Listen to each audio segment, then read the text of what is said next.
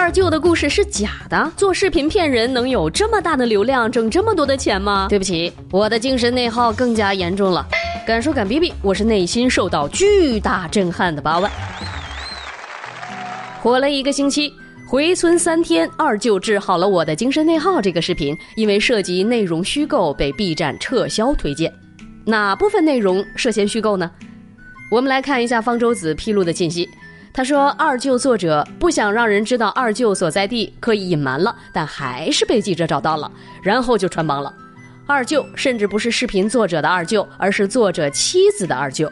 说到这里，我插一句啊，其实这一点我觉得还好，妻子的二舅也是男方的二舅，没有什么大问题，不算作伪啊。接下来这些信息才是比较爆炸的。二舅的残疾是脊髓灰质炎导致的，不是被医生害的。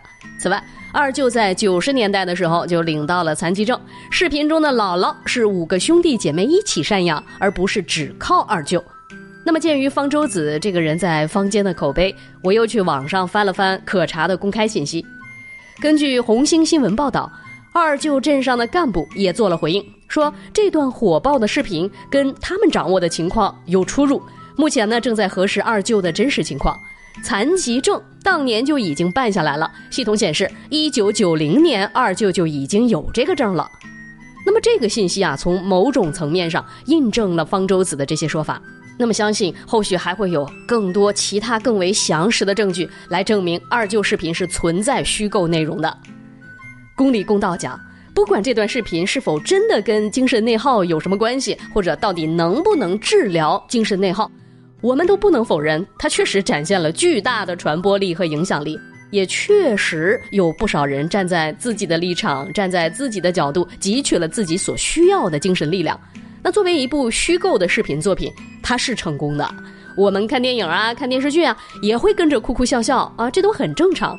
但不正常的是，视频作者公然撒谎。那曾经就有网友质疑过二舅的真实性，这个作者是怎么回应的呢？他说。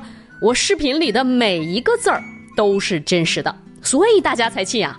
换言之，如果在视频剪辑里你说明有虚构成分，那我们就不会觉得被诓了。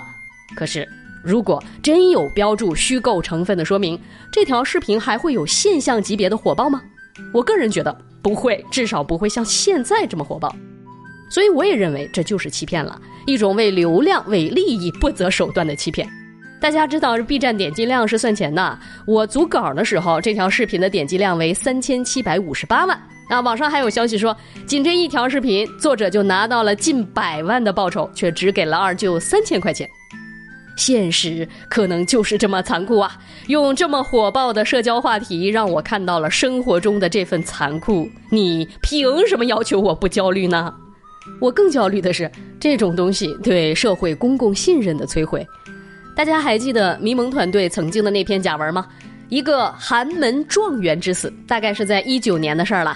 那个时候短视频还没有现在这么火，大家都在看公众号啊。简单说，这个故事讲述了一个聪颖过人的寒门学子，通过勤奋努力实现了人生逆袭，考上名校，却因为为人正直，不帮富二代作弊，不为老板做假账而处处人生受限。更为悲剧的是，二十五岁他就因病早逝了。文章当时传得非常火，结果没过多久，被网友发现，这其实就是一篇打着真实旗号，对关键情节进行了艺术加工的毒鸡汤。二舅的视频其实也是一样的，同样是言之凿凿的真实，同样是在最能戳人心、最能渲染催泪效果的关键环节上进行了虚构。为什么要这样呢？为了流量啊！尽管传播的自媒体媒介变了，从博客到微博，再到公众号、短视频，但那里收割流量、以内容变现的核心始终没有变，只不过因为传播介质的升级，假故事的影响力以及杀伤力在升级而已。有太多人太容易被情绪牵引了。从好的方面想，类似的事儿多了，大家就警惕了。你说什么我也不信了啊，说什么我都会学着思考和质疑了。那从坏的方面想。一个处处存疑的陌生人社会，一个高度碎片化、时时需要证伪的舆论环境，这个我们生活在其中也是挺累的。被欺骗、感情欺骗的太频繁，人也就麻木了，麻木到对真正的苦难和苦痛而视而不见。除了被骗感情，还有因为二舅被骗钱的。那当做一个小花边儿，我们说一说。外网 Twitter 上有人搞了一个 Second Uncle Coin 二舅币啊，让大家通过区块链来传递爱心，买这种东西为二舅养老提供保障，让二舅的生活不再有遗憾啊！这这这不是二舅币啊，这就这就是二逼啊！律师表示，这种行为已经涉嫌诈骗等多项违法行为。好在玩这个虚拟货币，它是需要一定门槛的啊，它这个玩意儿也注定骗不了多少人。不知道大家知道二舅被证伪以后是什么样的感受哈？那些最初对这种东西不屑一顾，觉得真真假假都跟精神内耗无关，是对大众注意力白嫖消费的朋友啊，可能觉得无所谓；但是曾经被感动过的朋友，也没有必要沮丧或者是气愤啊。我们就全当看了一个电视剧短片。我昨天听了梁文道老师对这件事情的分享，有一点真的说动我了。不管真假，不论其他，我们真正应该习得的，应该是面对逆境时积极平和的心态。